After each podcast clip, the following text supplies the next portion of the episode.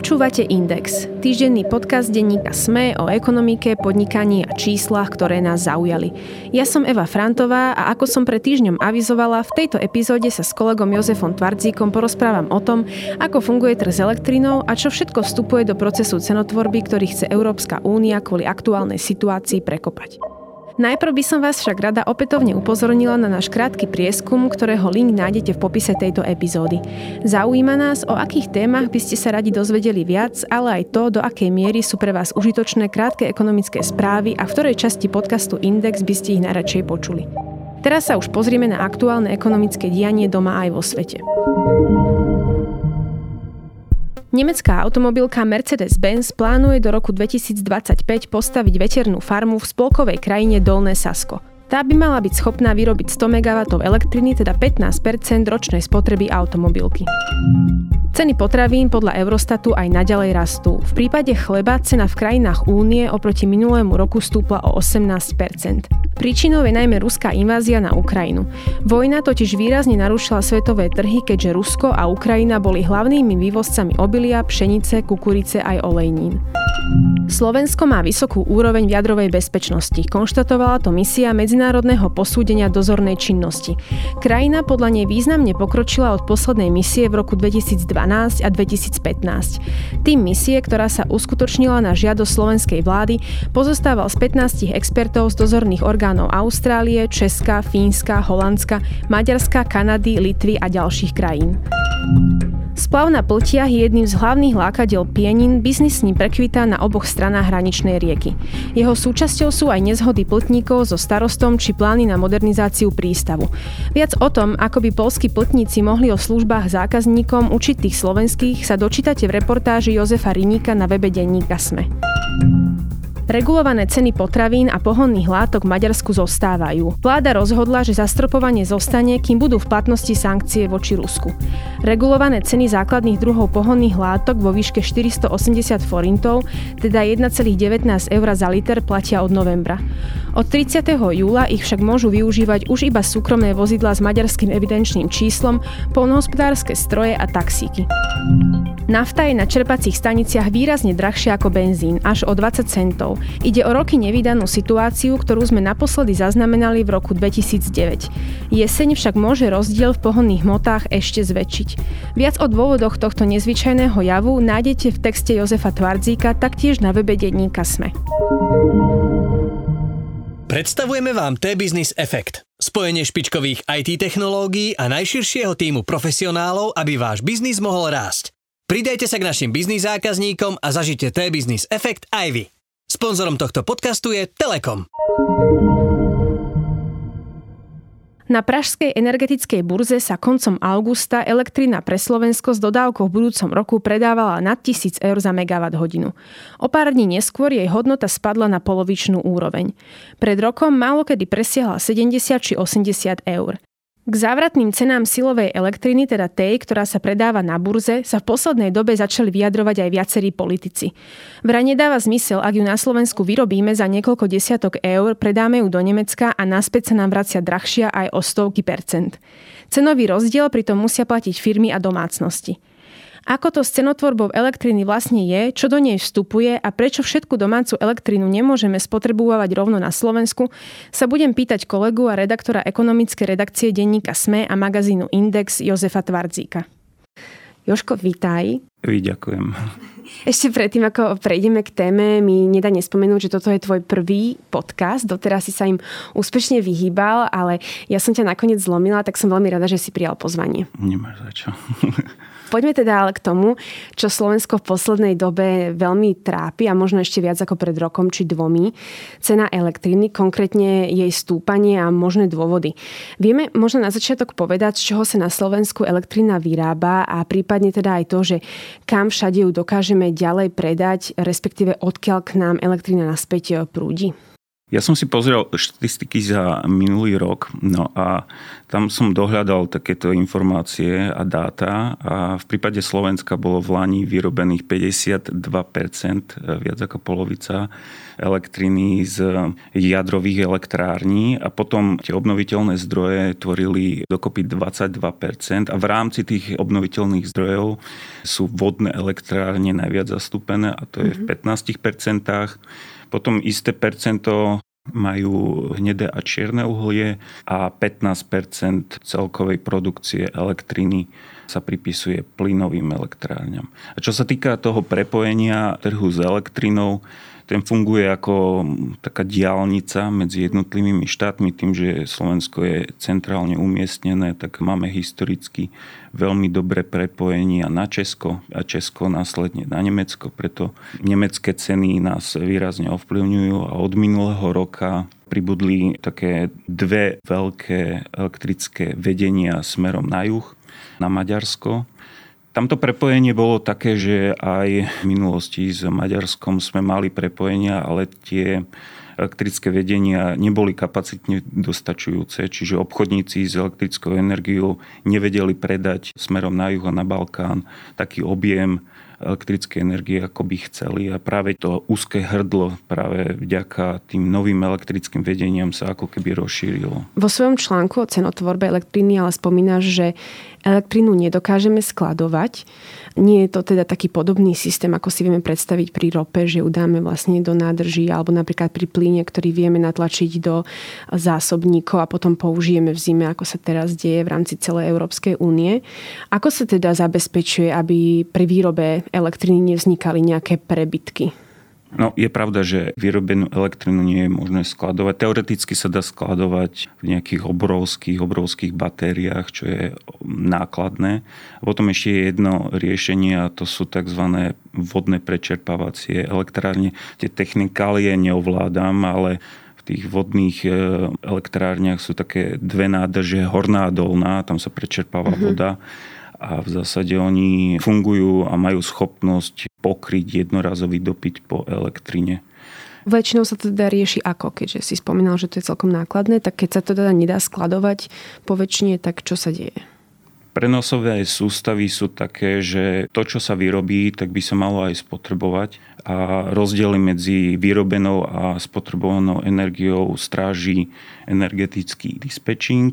Ak je objem elektriny príliš malý a nepokrýva dopyt, tak sa zapnú nové elektrárne alebo nové zdroje elektrárne. Ak je príliš veľa tej elektriny, tak e, sa jej výroba nejakým spôsobom obmedzuje. Tá elektrina vyrobená sa následne potom prenosovou sústavou dostáva k odberateľovi cez e, v tých distribučných sieťach aby si každý človek mohol doma potom pri stabilnom napätí zapnúť e, mikrovlnku alebo vysávač. No a každý dodávateľ nakupuje len toľko elektriny, taký objem elektriny, koľko reálne predpokladá, že jeho odberatelia spotrebujú. Vstupujú tam e, komplikovaný mechanizmus, nejaké algoritmy a historické dáta. Samozrejme, nedá sa to vypočítať úplne presné a rozdiel medzi spotrebou a tou výrobenou elektrinou je tzv. odchýlka. Každý dovateľ nesie zodpovednosť práve za tú odchylku, za svojich odberateľov a zúčtováva to taká štátna firma OKTE, ktorá je cerskou spoločnosťou Slovenskej elektrizačnej a prenosovej sústavy. A tam sa tie náklady na tie odchylky merajú každých 15 minút a tie odchylky potom hradí ten dodávateľ elektriny. Mhm, keď si spomínala také tie historické dáta, potom si asi treba predstaviť nejaké spotreby v predchádzajúcich rokoch asi, že aj z toho Áno, vychádzajú. presne tak. Dostali sme sa už teda aj k tej burze, alebo teda nákupu elektriny. Spomínala si, že dodávateľia si nakupujú elektrinu na burze. Ako sa vo všeobecnosti stanovuje jej cena? Lebo teda na začiatku som hovorila, že koncom augusta bola veľmi vysoká, boli to obrovské výkyvy, ale vieme nejako laicky popísať, ako ten celý systém funguje, kto stanovuje cenu na začiatku a od čoho sa následne napríklad zvyšuje alebo odvíja?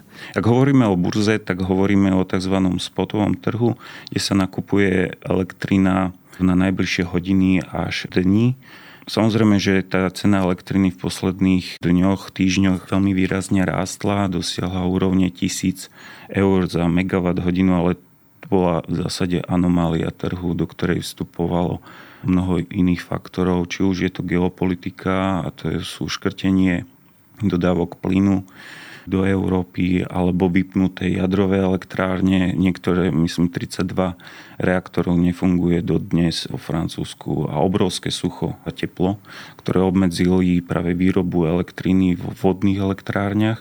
A čo sa týka tej ceny elektriny, ako sa tvorí, tak hovorí sa tomu merit order, alebo na burze sa tie jednotlivé cenové ponuky výrobcov zaradzujú za seba od najlacnejších po najdražšie. Konečnú cenu samotnej ceny elektriny tvoria náklady toho najdražšieho výrobcu elektriny, ktorý pokrie posledný megawatt dopytu po elektrine uh-huh. v danom čase. Čiže celé sa to vlastne odvíja od dopytu odberateľov a vlastne ak tento dopyt vedia pokryť napríklad obnoviteľné zdroje, ktoré sú veľmi lacné, tak oni stanovia tú cenu. Ak to nevedia, Presne. tak teda ten následný dodávateľ alebo teda ten následný výrobca elektriny. Ty si povedal také slovičko merit order, teda zaraďovanie tých zdrojov na burze podľa ceny. To zariadenie, ktoré na burzu vstupuje ako posledné, sa nazýva aj záverečné. Vieme povedať, kto ho dnes poväčšine tvorí, alebo kto je teda tým záverečným zariadením e, v aktuálnej situácii? No aktuálne najlacnejšie, ako si spomínala, vyrábajú elektrínu obnoviteľné zdroje voda, vietor, biomasa. Následne potom sú o niečo drahšie jadrovky, následne môže byť teoreticky čierne hnedé uhlie a na záver sa zapínajú potom plynové elektrárne a tam práve tie variabilné náklady alebo tie náklady pre tú elektrárne sú najvyššie, pretože dôvodom je vysoká cena plynu, mm-hmm. ktorá vstupuje do tohto. Čiže záverečné zariadenie sú momentálne plynové elektrárne, kedy si to boli uholné. Spomenul si teda, alebo vysvetlil si, že existujú drahšie a lacnejšie zdroje. Ako si ale elektrárne vlastne stanoví tú svoju vlastnú cenu elektriny, za akú bude vlastne na burze ju ponúkať? Čo vstupuje do procesu cenotvorby samotnej elektrárne? Každá elektráreň má dva typy nákladov. Prvý náklad sú fixné náklady. Tam sú započítané umorené náklady na výstavbu elektrárne, sú tam mzdové náklady, sú tam náklady na samotnú údržbu areálu celej tej elektrárne, aby fungovala. A potom sú to variabilné náklady a to sú náklady, ktoré sú nutné preto, aby bola elektrina vôbec vyrobená. V prípade plynových elektrární je to plyn, uholných je to uhlie. Výhodou obnoviteľných zdrojov je to, že vlastne variabilné náklady takmer nemajú, pretože keď svieti slnko alebo tečie voda alebo, alebo čokoľvek, tak v zásade sú tam náklady blízke nule. Problémom plynových elektrární je, že variabilné náklady sú extrémne vysoké, pretože tam som nespomenul aj emisné povolenky, ktoré v polovici augusta vystúpali na úroveň 99 eur za tonu CO2, čo bol absolútny rekord. Aktuálne sa ceny emisných povoleniek pohybujú na úrovni okolo 70 eur, ale postupne sa zvyšujú v zásade od roku 2020 z úrovni 20 až na spomínaných 90 alebo 70, 90 eur, čo je obrovský náklad pre takúto elektráreň. A to sú práve tieto variabilné zdroje. No a tie variabilné zdroje, tak aby v tej súťaži, v tej konkurencii s obnoviteľnými zdrojmi dokázala plynová elektráreň alebo tá uholná elektráreň nejako prehraziť v tom konkurenčnom boji s obnoviteľnými zdrojmi, tak ponúka cenu, ktorá je blízka práve variabilným nákladom. Teoreticky sa dá ísť aj pod variabilné náklady, v prípade jadrových elektrární, ktoré sa jednoducho takýmto gombíkom nedajú vypnúť a ano. zapnúť. Čiže oni vlastne aj tak idú predávať, lebo by bolo náročné vypínať celý ten systém. A stáva sa dosť často, hlavne počas leta alebo počas víkendov, sviatkov, že cena elektriny dokonca klesne až k nule, respektíve pod nulu. A to je vtedy, keď slnko svieti, vietor fúka a výroba elektriny v tých elektrárniach je dostačujúca pokryť celý ten dopyt, mm-hmm. ktorý je počas víkendu, keď sú fabriky zatvorené alebo ľudia sú doma. Takže tak. Celý ten systém, ktorý si popísal, je teda očividné, že niektorým zariadeniam až tak úplne možno nevyhovuje. Napríklad, keď si spomínal, že variabilné náklady na prevádzku elektrární z obnoviteľných zdrojov sú úplne minimálne alebo takmer žiadne. Oni majú skôr tie fixné, že to musíš postaviť, ale potom už v podstate, keď svieti slnko a podobne, tak nepotrebujú v podstate žiadne financie na dodatočný chod. Ale napríklad v prípade tej uholnej elektrárne, tak tam výroba stojí oveľa viac, keďže jedna vec je nákup uhlia, ktoré nie je až také možno drahé, ale druhá vec je zaplatenie tých emisných povoleniek za to, že vypúšťajú uhlík počas procesu výroby. To je teda proces, ktorý nastavila Európska únia aj preto, aby motivovala vlastne k výrobe elektriny z obnoviteľných zdrojov. Čo je teda princípom takéhoto previazania cien rôznych zdrojov na burze? Že sa to vlastne spolu ovplyvňuje a odvíja jedno od druhého? Ceny na základe merit orderu majú nízkonákladovým producentom, čo sú obnoviteľné zdroje, zabezpečiť dostatočné zisky, aby mohli investovať ďalej do lacnejších a menej znečistujúcich energetických zdrojov. Európska únia takýmto spôsobom, takýmto princípom sa snaží odmeniť vlastníka napríklad vodnej elektrárne alebo nejakých veterných turbín s nádejou, že bude naďalej investovať do obnoviteľných e, zdrojov. Naopak hnedo uholná elektráreň má obrovské variabilné náklady a v tej súťaži medzi jednotlivými týmito výrobcami nemôže ponúkať najnižšiu cenu. Čiže tá najvyššie akceptovateľná cena potom mu maximálne pokrýva práve variabilné náklady a ona funguje v zásade pri veľmi nízkych ziskoch alebo dokonca niekedy až strate. A to aj kvôli rastúcim emisným povolenkám a rôznym nákladom na variabilné zdroje. Takže takto, hej, to je cieľ celej Európskej únie, aby naďalej tá výroba elektriny bola čo najzelenšia, čo momentálne naráža na nejaké limity. Tie obrovské výkyvy na burze, ktoré sa stali koncom leta, sa v médiách spomínali niekoľkokrát. Ako ale funguje celé nakupovanie na burze? Lebo teda ja si neviem úplne predstaviť, že nejakí dodávateľia elektriny, respektíve firmy, ktoré si elektrinu nakupujú sami pre seba, prídu na spotový trh, to znamená ten trh v aktuálnom momente a nakúpia si elektrinu v sume 1000 eur za megawatt hodinu. Ako to teda celé funguje? Čo si po tým máme predstaviť? Zvyčajne firmy e, fungujú tak, že Cena na burze ich síce ovplyvňuje, ale oni uzatvárajú s e, dodávateľmi energii viac ročné. Bežne to bolo, že viac ročné kontrakty. Tým, že neistota na trhu je, je obrovská, tak sú radi, ak majú kontrakty na jeden rok dohodnutý za vlastných podmienok s dodávateľom energii. Tak napríklad 8 rokov fungovala žiarská hlinikárň Slovalko, ktorá mala so slovenskými elektrárňami podpísanú 8-ročnú zmluvu na dodávku elektriny za veľmi výhodných podmienok, ale tá žiaľ skončila v roku 2020 a teraz sa Slovalko rozhodovalo, že, že čo bude. A už v roku 2020, koncom roku 2020 tie ceny začali prudko rásť a tak s dodavateľmi energií sa dohodli napríklad na jednoročnom kontrakte, mm-hmm. ktorým sa malo preklenúť práve to krátkodobé obdobie výkyvu na trhu, kde cena elektriny prudko rástla. Len skončil rok 2021 a oni sa opäť dostali do tejto situácie a tam nastal ten obrovský problém. Kým v roku 2020 mali elektrinu za 40-50 eur za megawatt hodinu, teraz im vyrastla na 300 eur. Čiže krátkodobo nejakú cenu elektriny alebo dodávky elektriny nakúpili, no ale už im to absolútne nevystačilo a, tie náklady sa im e, veľmi zvyšovali, preto sa rozhodli uzavrieť práve výrobu v žiari. Samozrejme tú nakúpenú elektrinu, ktorú nespotrebujú, mhm. teraz môžu predať na trhu a v zásade utržiť celkom slušný zisk. Keďže ju nakupovali možno ešte minulý rok na tento rok a to nespotrebujú, takže utržia niekoľko miliónov mm. eur a takto môžu fungovať e, rok, dva v nejakom sabatikále a keď sa cena unormálni, možno o dva roky, o tri, čo ja viem, tak v zásade obnovia tú výrobu v, v hliníkárni. No a čo sa týka toho spotového trhu alebo toho trhu na burze, tak ten sa využíva skôr v núdzi, keď tá spotreba elektriny je vyššia ako odhadovaný nákup, čo si nakúpil ten dodávateľ tam vstupujú do toho, aby ten odhad bol presný, tak vstupujú sofistikované nejaké počítačové algoritmy a rozdiel medzi skutočnou spotrebou a tou dlhodobou predpovedou sa potom dorovnáva na spotovom trhu na tej burze. No a tam je ten problém, že ak sú ceny na burze vystrelené úplne hore, tak to výrazne zvyšuje náklady pre dodávateľa. Ak sú zase nízke, tak tam ušetrí v zásade.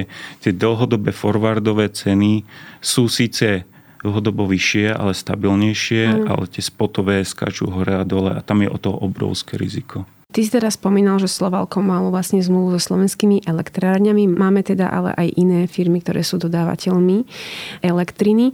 Prečo niektorí títo dodávateľe napríklad minulý rok krachovali? Nie, nezaznamenali sme tú situáciu len na Slovensku, ale napríklad aj v Čechách a podobne. Ak teda vedia nakupovať elektrinu aj vopred na tom forwardovom trhu, ktorý si spomínal a teda vedia, nemusia sa riadiť iba tým, čo sa deje aktuálne na burze. No, bežní dodavatelia elektriny na burze dokupujú len pár percent z ročného objemu elektriny. Na tom spotovom trhu. Na, na tom spotovom trhu podstupujú také rozumné riziko, hej, aby pre firmu to bolo únosné. Hej.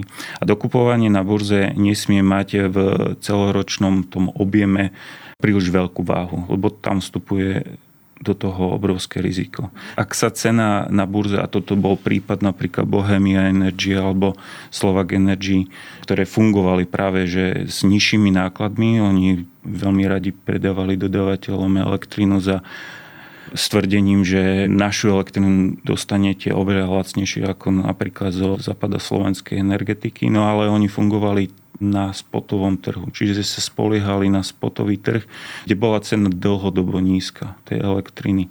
No a narazili na tú realitu, keď prišlo k vojne na Ukrajine a obmedzeniu plynu a nervozite na trhu, že ten spotový trh sa krátkodobo zbláznil a posledné mesiace sú toho dôkazom. Čiže oni v zásade už nevedeli vykryť náklady nakupovania elektriny, dohodnutého objemu elektriny z pre dodávateľov na spotovom trhu, pretože tam, tie náklady tam im veľmi, veľmi e, vzrástli. Pre bežnú firmu by to nebol problém, lebo to je bežné podnikateľské riziko, ale ten problém je ten, že oni svojou stratégiou ohrozili domácnosti. Mm-hmm. A tie potom... To zraniteľných vlastne odberateľov. Áno, a oni potom museli vlastne Keby prejsť. krachla napríklad bežná firma, pretože si zvolila takúto stratégiu, tak nikoho by to netrápilo, pretože to bolo podnikateľské riziko. Len oni to podnikateľské riziko preniesli na spotrebiteľa bežnú domácnosť. Preto štát do toho zasiahol a riešil to ministerstvo hospodárstva, ak sa nemýlim, tak potom tie domácnosti preniesli k dodávateľom poslednej inštancie a to sú tie západoslovenská, stredoslovenská, východoslovenská energetika. Samozrejme tieto spoločnosti, títo dodávateľ energii zrazu nemali pre nich taký objem elektriny, pretože s tým nepočítali, takže ju museli dokupovať na spotovom trhu. Čiže toto je ten príklad, kedy vstupuješ na spotový trh.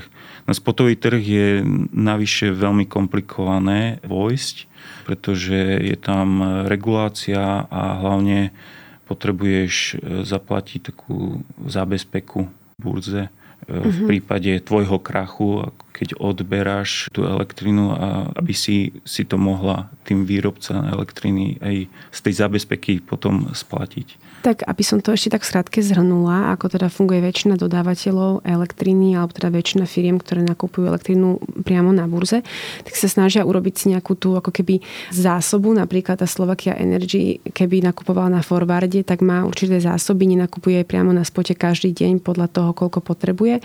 A keďže by mala tú zásobu, tak by bola pripravená dodávať. Ale keďže ju nemala, tak sa musela spoliehať na to, že ceny na spote budú nízke, bude vedieť elektrínu nakúpiť nejakom okamihu danom, kedy ju bude potrebovať.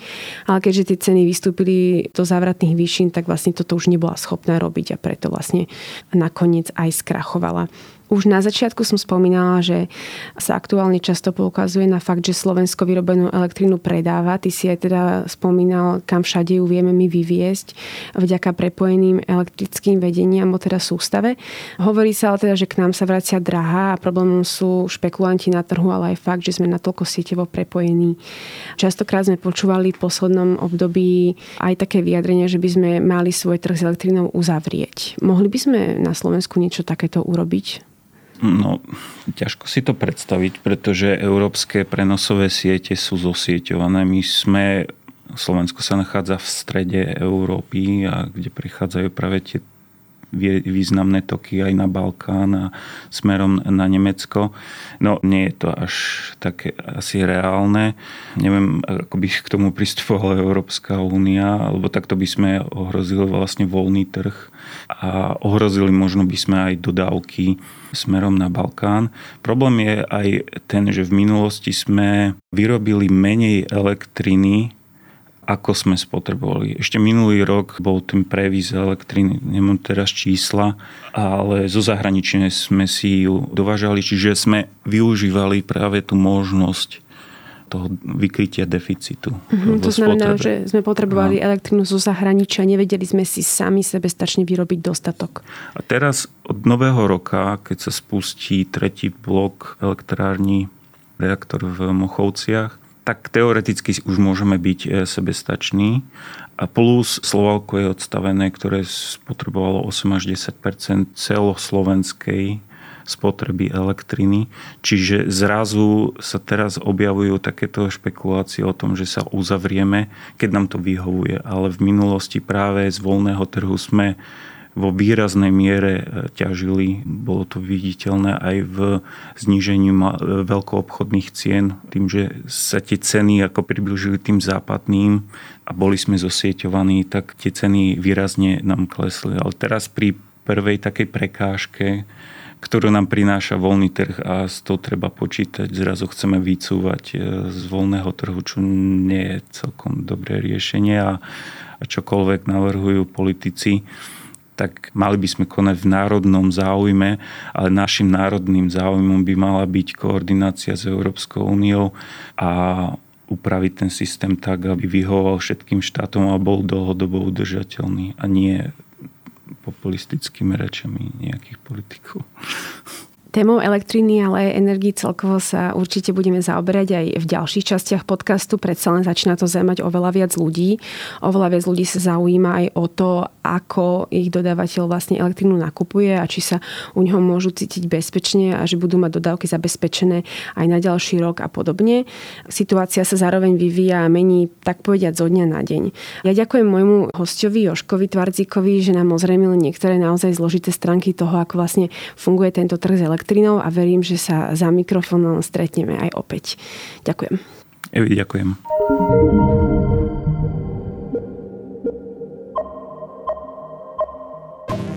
Počúvali ste Index, ekonomický podcast denníka SME, ktorý vo štvrtky nájdete vo všetkých podcastových aplikáciách, ale aj na webe denníka SME. Som Eva Frantová a na tvorbe podcastu sa podielal aj Marek Franko. Ak by ste mi chceli poslať vaše námety alebo podnety, respektíve ste v podcaste našli chybu či nezrovnalosť, pokojne sa mi ozvite na podcastindex.sme.sk. To je odo mňa všetko, počujeme sa opäť o týždeň. Predstavujeme vám T-Business Effect. Spojenie špičkových IT technológií a najširšieho týmu profesionálov, aby váš biznis mohol rásť. Pridajte sa k našim biznis zákazníkom a zažite T-Business Effect aj vy. Sponzorom tohto podcastu je Telekom.